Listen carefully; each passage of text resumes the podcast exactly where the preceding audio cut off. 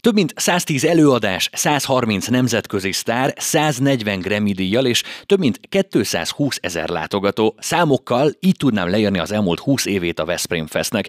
És idén is a zenei műfajok legnevesebb sztárjai érkeznek a 20. évfordulóját ünneplő Veszprém Fest programsorozatára.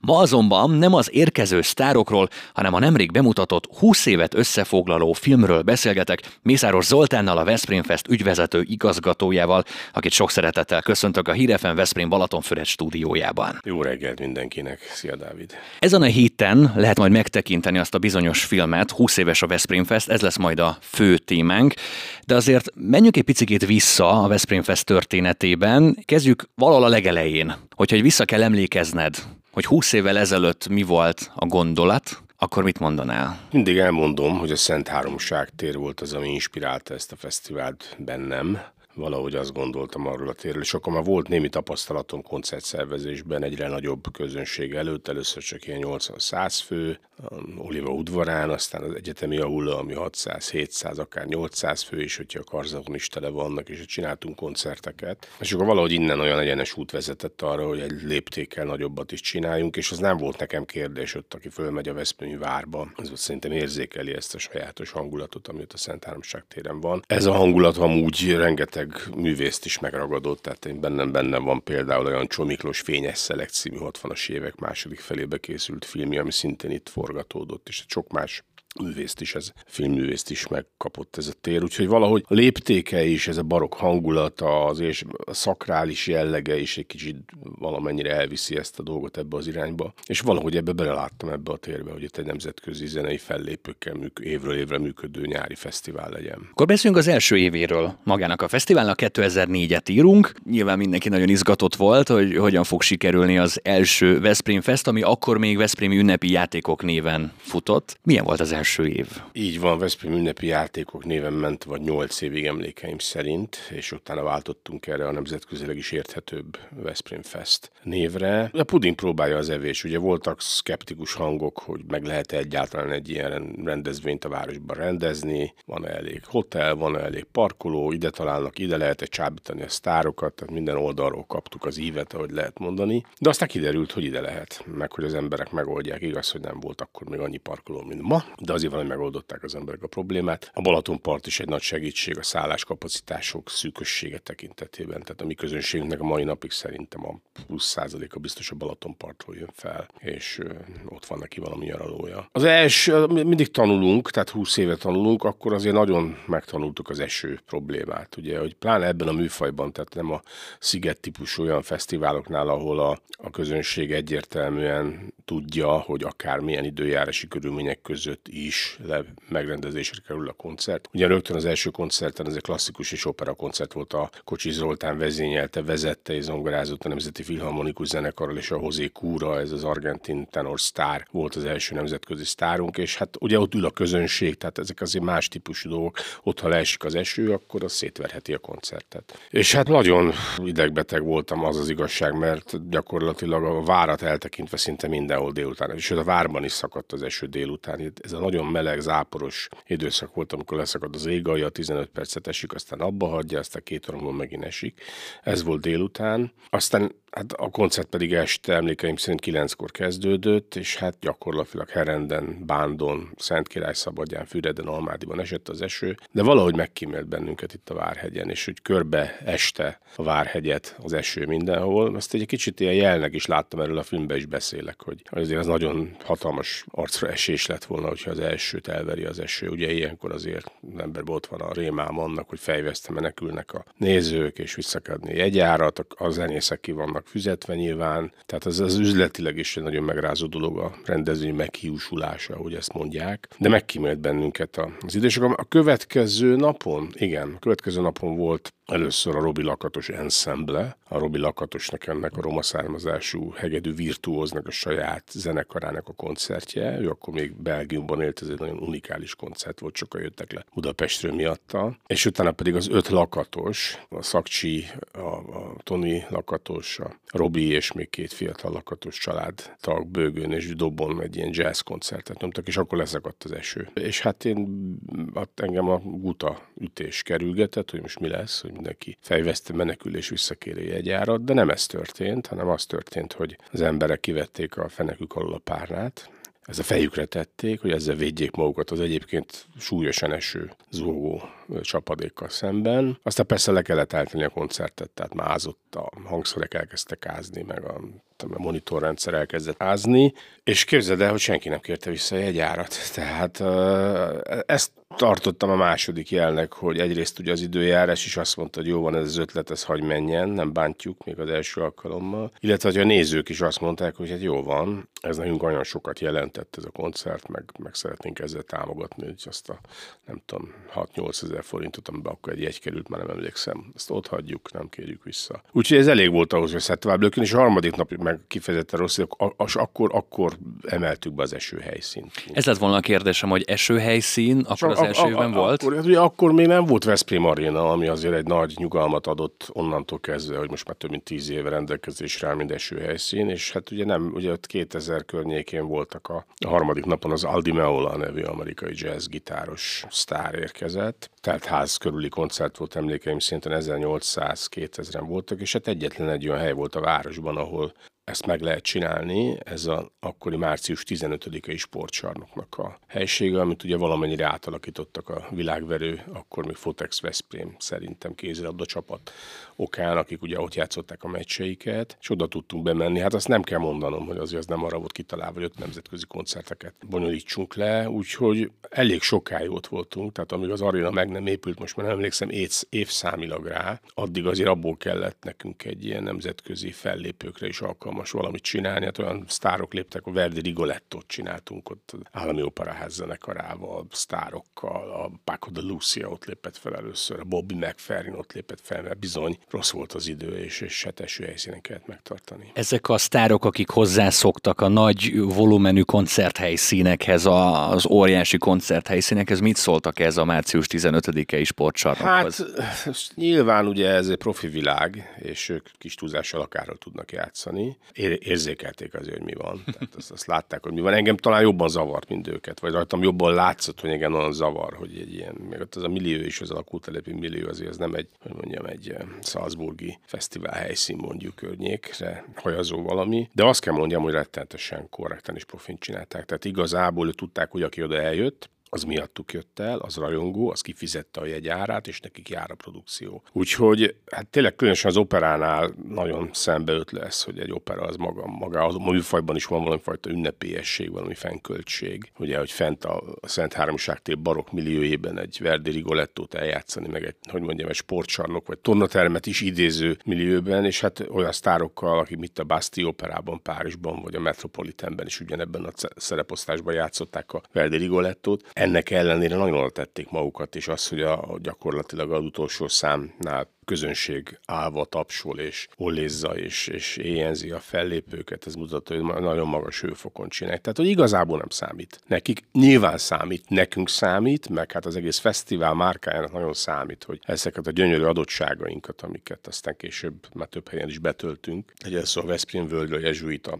templom környékéről, vagy az Óváros térről, ami szintén egy ilyen centrális tere a városnak. Tehát azért számít, de, de, de hát valahogy meg kell menteni a koncertet, úgyhogy igazából, és hát amióta az aréna van, azért azt gondolom, persze van ilyen, kapjuk az évet, amikor az arénába kell költözni, vagy amikor egy koncertet eleve oda teszünk, hogy hát az nem összemérhető a szabadtéri helyszínünk, nyilván nem, de ugyanakkor meg a tekintetben, hogy a 70% a közönségünknek az nem a környékből jön, hanem valonnan máshonnan, Budapestről, vidékről, vagy akár külföldről. Azért nekik nagyon nem mindegy, hogy eljönnek ide és nincs koncert. Vagy pedig van koncert, csak mondjuk egy arénában. Akkor beszéljünk a helyszíni változásokról, mert hogy ugye jelenleg a Veszprém Fest a Históriakertben történik meg, tehát az a fő helyszíne, de ugye említetted a kisebb helyszíneket. Milyen volt ez a költözés, hogy élte ezt meg a Veszprém Fest? Ugye ezt már elkezdtük, tehát a, azt lehetett sejteni még a Márfi érsek alatt is volt egy palota rekonstrukció, amikor a palotának a tetejét kicserélték kompletten, mert beázott már a palota. És az előző évben én már gondoltam, hogy ne élesben próbáljuk meg azt, hogy a fesztivál hogyan működik egy másik téren, és akkor a Jazz Fest Garden néven, hogy csináltunk egy kisebb, még akkor nem ilyen 3000-es léptékű nézőteret, hanem oldalra elforgatva, tehát a Balaton felüli oldalon, déli oldalon volt a színpad, és ott három este csináltunk koncerteket, úgyhogy még egyébként a nagy színpad fenn volt a várban. Hiszem a Jack D. Jonett volt az egyik, aki viszonylag jelentős, na, jelentős jazz dobos zenekara, Didier Lookwood, francia jazz hegedűs, és a Carmen Souza nevű énekesnőnek a három esteje volt. És látszott, hogy jól működik. Látszott, ugyanúgy valamilyen módon egyébként nyilván abból a funkcióból fakadóan is az érsekséghez kötődik, hiszen a eredeti helyszínen fent a Szent Háromságtan az érseki palota előtt vagyunk. Itt pedig az ér, a mindenkori érsekek nyári lakjának, nyári rezidenciájának a parkjában vagyunk. Tehát itt a parapet a vár hátulról, tehát nyugat felől, ott pedig ugye ben vagyunk a várban. Tehát van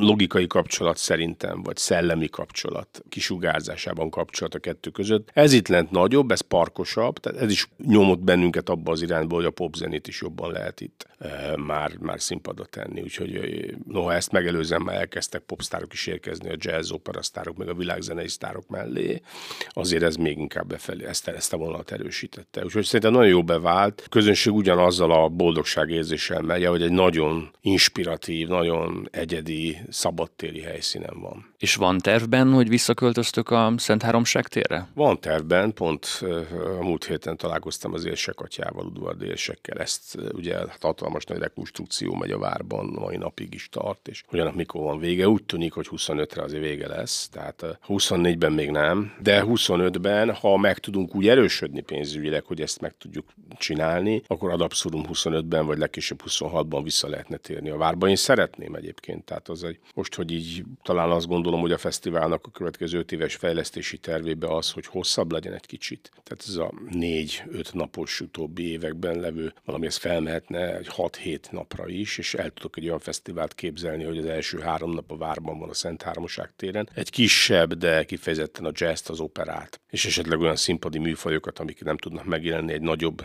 léptékű nézőtéren bemutató első három nappal, és utána ezzel a hagyományos popposabb 1000-1500-al nagyobb vonzóképességű fellépőkkel pedig lent a história kertben minden nagy színpad, ezt el tudom képzelni. A zenei értelemben is ez bővíteni a palettát, azért azt látni kell, hogy a, a história kertben ez a 3, 3500-as lépték, ez például a jazz sztárok szempontjából túl nagy. Szóval valójában akkor ez egy ajtót nyit ki. És ezt is szeretném. Tehát kicsit kikopott a jazz most noha a Gregory Porter, de a Gregory Porter is jó példa, hogy ő szinte popstárokkal vetekedik árban is, meg hát ismertségben is. De azért ilyen kevés van. Tehát az a klasszikus jazz azért az egy kisebb léptékű nézőtéren jobban működik. Fönt a várban szerintem egy 1500-1600-as nagyon-nagyon jó nézőteret tudunk csinálni, és ez gazdagítaná szerintem zenei, kulturális értelemben is a felhozatalt, a kínálatot. Beszéljünk magáról a filmről is, mert hogy ugye én már láttam, te is láttad a filmet, illetve a Veszprémiek is meg tudják tekinteni a Veszprém Fest 20 évéről szóló filmet, amiben nyilván nem fér bele 20 év, mert hogy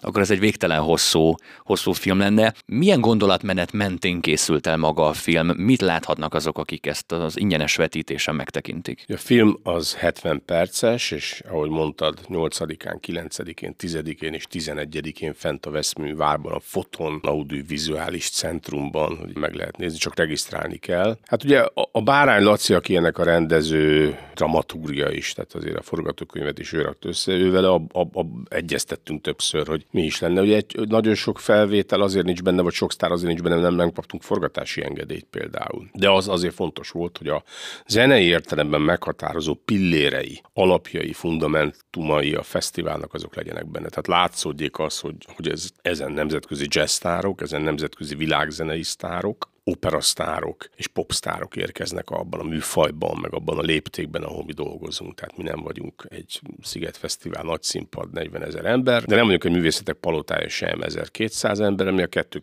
alsó részén vagyunk, tehát ez a két-három-négy ezeres nagyságrend, ami nálunk működik, hogy ez, ez, ez látszódjon. És ez látszik is belőle, én azt hiszem. Látszik azért a fejlődés, lát kicsit bepillantást enged azokba a dilemmákba, a feszültségekbe, problémákba, amit egy fesztivál látogató nem lát. Bepillantást enged a művészeknek, embereknek az életében, mert elég sok interjú részlet van benne, ahol ők dicsérik a várost, vagy abban a kevés időben, amit az élményeikről beszélnek, vagy megmutatunk olyan dolgokat, amiket a nagy érdemű nem látott, amikor, amikor Chick Corea, aki az egyik legjelentősebb jazztár, nincs meg közöttünk, Isten nyugosztalja, ő vette a fáradtságot, és a Kenny Garrett-tel, aki szintén egy világsztár szakszofonos, elmentek a Doknányi Ernő Zeneművészeti Szakközépiskolába, a Konziba, és ott tartottak egy jazz improvizációs workshopot az ott őket hatalmas szeretettel és áhítattal váró tehetségesnél tehetségesebb diákoknak, akik cserébe azt a két világszár csángó népdalokkal és népzenével várták, és hát leesett állal hallgatta a Korea meg a Gerett, hogy mi is van. Úgyhogy ezekben mind bepillantást enged. Tehát vannak benne kulissza titkok is. Én egy kicsit sokat beszélek benne, de hát ez, ez volt a Lacinak a koncepció, hogy próbáljam azokat a, a rendezvény mögött lévő aspektusokat is föltárni, bepillantást engedni a nézőknek, amit nyilván egy egyszerű koncertlátogató nem lát, nem hall. Említette Csikorát, mennyire nehéz a művészeket rávenni hasonló megmozdulásokra, ugye? Azért azt ne felejtsük el, hogy ők 99%-ban nagyon keményen turnéznak, megérkeznek, koncerteznek és mennek tovább. Mennyire nyitottak ilyenre a művészek? Hát ez az egyik probléma, itt mondasz, hogy nagyon be vannak időben határolva a Csikorával, az a szerencse, hogy neki egy ilyen lazább szövetű turnéja volt, és úgy emlékszem, hogy kettő éjszakát biztos, de hogy három éjszakát itt töltött. Ez azért ritka. Tehát általában a, a legdurvább az, amikor a koncert napján érkeznek, és a 11 kor a koncertnek, és éjfélkor el is mennek a következő városban, mert a következő este, meg előző este is játszottak valahol 3-400 kilométerre tőlünk. Tehát ott nem nagyon van esély semmire se. Akkor lehet ilyen, amikor, amikor valaki több időt van itt. Ott én mindig próbálkozom, vagy próbálkoztam. Nagyon sokszor lepattantunk. Tehát tudnék olyan világsztárt mondani, aki tényleg itt volt három napig, nem volt hajlandó kijönni a hotel szobájából sem nagyon. És nem lehetett ilyenek rávenni, pedig próbáltuk. Most például idén lesznek workshopok, tehát a Schneidberger Ferenccel érkező, vagy ő hozzá érkező spanyol világsztár harmonikás fog tartani egy szájharmonika workshopot, és a Fenyő László, a Fenyő Laci, akit hát nagyon sokan az egyik legjelentősebb magyar cselló művésznek tartanak, ő pedig egy cselló workshopot kifejezetten gyerekeknek fog tartani. És azért, akivel lehet, azért próbálkozunk, hogy pluszt is adni, tehát amellett, hogy ide jönnek, zenélnek, és oda megy x ezer ember, és jaj, de boldogak vagyunk, és milyen jó. Emellett azért legyenek olyan vetületei is a fesztiválnak, amik a zenei szakmát más oldalról támogatják. Az előbb, amikor beszélgettünk a sztárokról, akkor említettél alappilléreket, mármint olyan alappilléreket, hogy olyan előadókat, akik alappillérnek számítottak az elmúlt húsz évben. Kikre gondoltál pontosan? Hát ugye beszéltünk operáról, és ugye hát a, a, a Ramon Vargas, vagy a José Cura, vagy a Paolo Gavanelli, vagy a magyarok közül, hogy említsem a két nagy szopránunkat, a Miklós Erikát és a Rost Andrát, ők viszonylag sokat léptek fel, többet is voltak itt. Világzenében is hosszú kígyózó sorokban tudnám mondani azokat a sztárokat, a Salif Keitától, aki ugye egy mali énekes, a Richard Bona, aki kameruni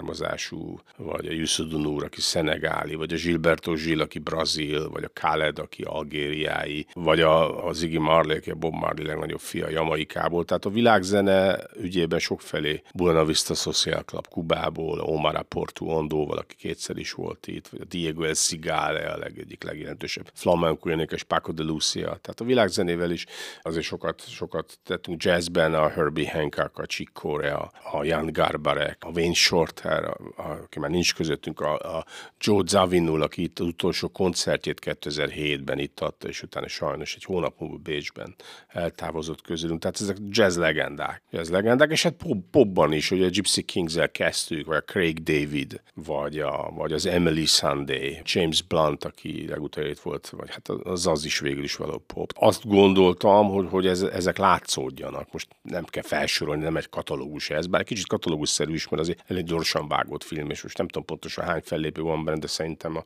70 percben biztos van 30-35 fellépő. És amikor olyan sztárok, mint mondjuk Sir Tom Jones megérkeznek Magyarországra, és Veszprémbe érkeznek, akkor azért annak van egy varázs. Emlékszem az első Tom Jones koncertre, azon én is ott ültem a, a Veszprém arénában, és tátott szája hallgattuk édesanyámmal. És például, amikor ekkora volumenű sztárok érkeznek, mennyire nehéz a színpadok mögött. Tehát amit mi nem látunk, mint vendégek, azt ti hogyan ílitek meg, amikor ilyen zenei legendák ott mozognak, milyen kéréseik vannak, mennyire nehéz velük? Igazából könnyű velük. Elképesztően professzionális szervezet van mögöttük, és, és jó lehet tőlük tanulni. Tom Jones el is felejtettem, hát talán az egyik legnagyobb popstar. Életkorából fakadóan mindenképpen a legnagyobb megsüvegelést kiváltó popstáról beszélünk a maga 80 valahány évével. Ugye minden szempontból lenyűgöző volt az egész. Tehát a produkció szempontjából, a mögött előtte levő logisztikai szervezés szempontjából, hogy hogyan próbálta az egész szervezetőt megkímélni, hogy a lehető legkevesebb fáradtsága legyen minden tekintetben, a lehető legkevesebbet kelljen neki bárhol is feleslegesen zötyögnie, utaznia. Tehát a, a privát gépének a szervezése, hogy őt hogyan húzták föl egy zsinóron gyakorlatilag a privát repülőgépre, és gyakorlatilag egyébként az első alkalom másnap este Birminghamben játszott, 79 évesen. Tehát nagyon nagy tempót diktált az öreg egyébként. Úgyhogy részben az első koncertet a Live Nation-nel csináltuk, ami a világ legnagyobb koncertszervező cége, tehát ott elképesztően professzionális, globális tapasztalatokkal bíró kollégák voltak itt a Tom Jones-szal kapcsolatban, meg a szervezet. A másodikat már önállóan csináltuk egyébként, de hát ugyanezt tudom elmondani, hogy az ő turné csapata az, az nagyon-nagyon penge, és nagyon profi. Hát nem is lehetne máshogy csinálni. Úgyhogy mondjuk a Tom Jones pont az volt, hogy viszonylag ő nagyon-nagyon keveset volt itt, Budapesten lakott, és tényleg mind a két alkalom az volt, hogy aznap, vagy másnap, vagy éjszaka hajnalban el is repült. És ilyenkor, amikor Budapesten van ilyenkor a, a művész, nincs benne az a rizikó, hogy hogyan fog megérkezni Veszprémbe, hogy dugó lesz, mi fog történni? Hát a Tom Jonesnál ez, amit mondasz, ez nagyon hot potato, ahogy mondják, forró krumpli, hogy ugye ott bennünk ugye megmondta, hogy 7, 9-kor kezdődött a koncert, és ő megmondta, hogy 7 órakor hajlandó egyáltalán kijönni a budapesti szállodájából. És ugye szombat este volt az első koncert, nyáron, júliusban, tehát rémálmaim voltak, hogy a Balaton M7-esen dugó akármi, úgyhogy úgynevezett rendőrségi, tehát mi is azért mögé teszünk olyan dolgokat, amik nem annyira hétköznapiak. Lehet kérni ilyen kiemelten fontos nemzetközi, meg is ismert figurák magyarországi fellépésen, hogy rendőrségi felvezetést, ami azt jelenti, hogy a dugó is van az M7-esen, neki nincs dugó, mert megy elő egy rendőrmotoros, tereli félre a valamit, és utána pedig egy másik rendőrmotoros, és utat vágnak neki. Úgyhogy így Sir Tom Jones nem késett el egyik koncertjéről sem, pontban itt volt, annyival volt itt előtte, amennyit ő gondolt, tehát mondjuk egy óra 20 perc alatt itt volt, és akkor pont volt neki egy 40 perce, utána 15 percet tudott még az öltözőbe, és már el is tűnt innen. Tehát azért ő vele, azt hiszem, hogy talán csak az angol nagykövettel találkozott, Navracsics miniszterrel, tehát nagyon szűkre vette ezt a protokoll részt. És volt még rajta kívül olyan sztár, aki mondjuk picit élvezte itt a Balaton felvidéket? A Diana Krall szoktam mindig mesélni, aki egyébként egy viszonylag zárkozott, ez a koncertjen is látszik, az egy zárkozottabb sztár, de az első alkalommal, amikor itt volt, ő volt, bizonyos értelemben ő volt egyébként az első ilyen nagyobb dobású sztár nekünk, akit, akit már kifejezetten az arénába raktunk be, mert azt gondoltuk, hogy akkor még a várba voltunk, hogy a vár maximum 2000-2100-as kapacitását ő kinövi, és így is volt, mert 3600 környékén voltak azon a koncerten és akkor neki öt évesek voltak az ikrei. És turné busszal érkeztek valahonnan Nyugat-Európából, nem tudom, hogy honnan. Valamikor évfél környékén érkeztek meg, és akkor a Almádiban a szállodának nem tudom, nyolcadik emeletén, tizedik emeletén a lakosztályuk, Balatonra néző lakosztályukban szépen babysitterrel, két gyerekkel lefeküdtek, és majd akkor másnap milyen jó lesz, és akkor délig Dajanakra el van. Most ehhez képest reggel 8 a gyerekek meglátták, hogy tóparton vannak, meglátták a strandot, a hotel lábánál, hatalmas cirkusz csaptak az anyuknak, hogy le kell menni a strandra, lementek a strandra, mesélte a Dajanakra, hogy nem is emlékszik, hogy édesvízi tóba, amikor fürödtek utoljára, ugye a medencéhez szokott milliárdosok, és, és biciklit bérelt, és, és, és izomlázik, bicikliztette a gyerekeit, leégett a hát, még a koncerten is beszélt erről az egyébként egyébként tényleg nem nagyon beszél, második alkalom azért bemutatta az igazi arcát, hogy alig szólt a közönséghez. Tehát, hogy zárkozottabb, és, és még mondta is, hogy hát ezt nem gondol, azt hiszem ezt a közönségnek is mondta, nem csak utána nekünk ott az after partin, hogy, hogy azt nem gondolta volna, hogy egy ilyen őrületes rohamban, ahol két napról két napra valami európai városban játszanak, neki lesz egy fél napja, hogy a gyerekekkel strandoljon, és egy ilyen családi élmény is legyen. Úgyhogy azért, azért van, aki, van, aki, ahogy a Csikkóre a gyerekekkel és a, a magyar zenészekkel, a Diana a gyerekeivel a strandon egy kicsit úgy bele tud azért merülni a dolgokba. Akkor ők visznek valami pluszt magukkal haza így Magyarországról, meg Veszprémből és a Balaton régióból. Meg a bort. Tehát a bort még, azt azért mondanám, hogy egy másik, ugye az ilyen nemzetközi szerződéseknél mindig az úgynevezett catering rider, ami egy szerződés melléklet, ami azt tartalmazza, hogy milyen italokat, borokat és egyéb ételeket, mikor, hol, öltözőben, eh, hogyan kell biztosítani a fellépőknek. Ugye nagyon sokszor szembesülünk vele, hogy francia, meg olasz, inkább francia borokat írnak elő. Mindig próbáljuk elő lemasszírozni őket. Az első nagy sikerünk ez ügyben egyébként a Gypsy Kings volt, akik ugye Dél-Franciaországban élnek Cannes mellett. És hát jött egy lista, hogy akkor nem tudom, az ő általuk preferált 20 francia borok listája. És akkor nézegettük, hát ezeket hogyan fogjuk összehorgászni, meg nem tudom. És akkor írtunk egy levelet nekik, hogy hát biztos nem tudják, hát onnan tudnák, hogy történelmi borvidékek szorításában van ez a kisváros, ahol mi vagyunk, és hogy bízzanak bennünk, hadd cseréljük már ki, hadd ajánljunk be a egyébként kiváló francia borok és buborékos ügyek helyett magyar borokat meg hát mellette mit szólnának, hogyha a házi magyar szalámikat, sajtokat, és akkor hát elküldtük a levelet, és akkor vártuk, hogy most mi lesz. Ugye ez egyik verzió az lett volna, hogy köszönjük szépen, de ragaszkodunk, a, amit megírtunk, de nem ez jött, hanem az jött, hogy na, végre egy bevállalós fesztivál, nagy kíváncsisággal várjuk a magyar borokat, a tüzes magyar szalámikat, úgyhogy tényleg nagy sikert arattunk, izlettek nekik a borok, hát a Paco de Lucia vitte el borokat, pedig hát ő Dél-Spanyolországból származik, azért a vörösborban nagyon magasan van a léc, nagyon magasan van a léc, villányi vörösbor borokat vitt el. Úgyhogy ilyen tekintetben egy kis országimást is tudunk okozni az örömteli gasztronómiai fejlődésünk eredményeképpen. Most így a beszélgetésünk végéhez közeled, vagy ha meg kéne fogalmaznod, hogy mi az értéke a Veszprém Festnek, akkor erre tudnál valamit mondani? Az én számból ez olyan profánul hangzik, hogy, hogy azért azt hiszem, hogy az egyik olyan kulturális nagypályás projekt, ami föltette a térképre Veszprémet. Tehát a, és azért ne felejtsük, hogy ez 20 éve volt. Tehát most itt az LKF is föltette máshogy a térképet. De hát ezt azért 20 évvel ezelőtt a semmiből elkezdve csináltuk, hogy ahogy ezt azért még azért mások is csinálták, de azért ebben szerintem jelentős volt. Ezt, ezt mondja más is, tehát hogyha megnézed a polgármester úrnak pont ebben a könyvben az előszavában írt előszavát, amiben nagyon kedvesen ezt leírja. Tehát ilyen szempontból megelőztük az LKF-et, ahogy az Utcazene Fesztivál is megelőzte az LKF-et, mert is egy ilyen európai művészeket, fiatalokat ide egész Európába ide hordó nagyon izgalmas zenei fesztivál, úgyhogy ez az egyik, a másik Veszprémet erősíti. Tehát a Veszprém márkát, amit azért nagyon sok minden próbál országosan, regionálisan erősíteni, az állatkerttől a, nem tudom, a világverő kézzelből csapatunkig, hogy kiemeljek két súlyos nagy oszlopot. Szerintem ebben a sorban ez illeszkedik. Tehát az, hogy azért mi 5-6 napban, 4 napban, attól függ mennyi pénzünk, meg erőnk, meg művészünk, meg energiánk van, azért ide tudunk hozni egy 10-15 ezer fizető látogatót, aki az egész országból, sőt a régióból érkezik. Tehát az Anna koncerte 300 külföldünk volt az a nézőtérnek a tizenvalány százaléka, és lehetett érezni, hogy ilyen exkluzív művészre Ausztriából, Szlovéniából, a környező országokból, a Kárpát-medencéből, akár Németországból is megmozdulnak. Tehát ez egy turisztikai attrakció, és a városnak nagyon nagy szüksége van, és, és még sokkal nagyobb szüksége lenne, sokkal több ilyen intenzív, ittalvó, jó költőképes, kulturális, meg akár nem kulturális városnéző turistákra is, mert ebben nem állunk azért annyira jól. És jó, hogy most a végén többes számban beszéltél, beszél a fesztivállal kapcsolatban, mert hogy nyilván ezt egy óriási stábnak köszönhetjük minden egyes évben. Így van, hát az az érdekes, hogy maga a fix stáb, vagy a főállású, az egy kicsi, ez egy maroknyi csapat, négyen öten vagyunk, de ugye ahogy megyünk közelebb a fesztiválhoz, ez duzzad föl, és a fesztiválon több száz ember dolgozik, a több száz vállalkozásból szerintem a 70 az helyi vállalkozást jelent, akik ebben részt vesznek. Azt látjuk, hogy ezeknek az embereknek ez nem csak egy ilyen fizető munka, így úgy amúgy fizető munka, hanem nekik ez egy passzió, és van, tudok olyan gyerekekről, akik gyakorlatilag hazajöttek, és a szabadságukat akkor vették ki, hogy abban a egy hétben dolgozhassanak itt nálunk. És ez szerintem ez egy nagyon nagy érték, ez egy nagyon nagy érték érték, és én nagyon büszke vagyok, hogy ez így működik. Zoli, nagyon-nagyon köszönöm, hogy itt voltál ma velünk. A filmet tehát ingyenesen lehet megtekinteni itt Veszprémben, és hát idén 20 éves a Veszprém Fest, akkor sok sikert kívánok az idei évhez, és visszavárunk ide a stúdióba. Köszönöm szépen. Miszáról Zoltánnak, a Veszprém Fest ügyvezető igazgatójának nagyon köszönjük, hogy itt volt ma velünk.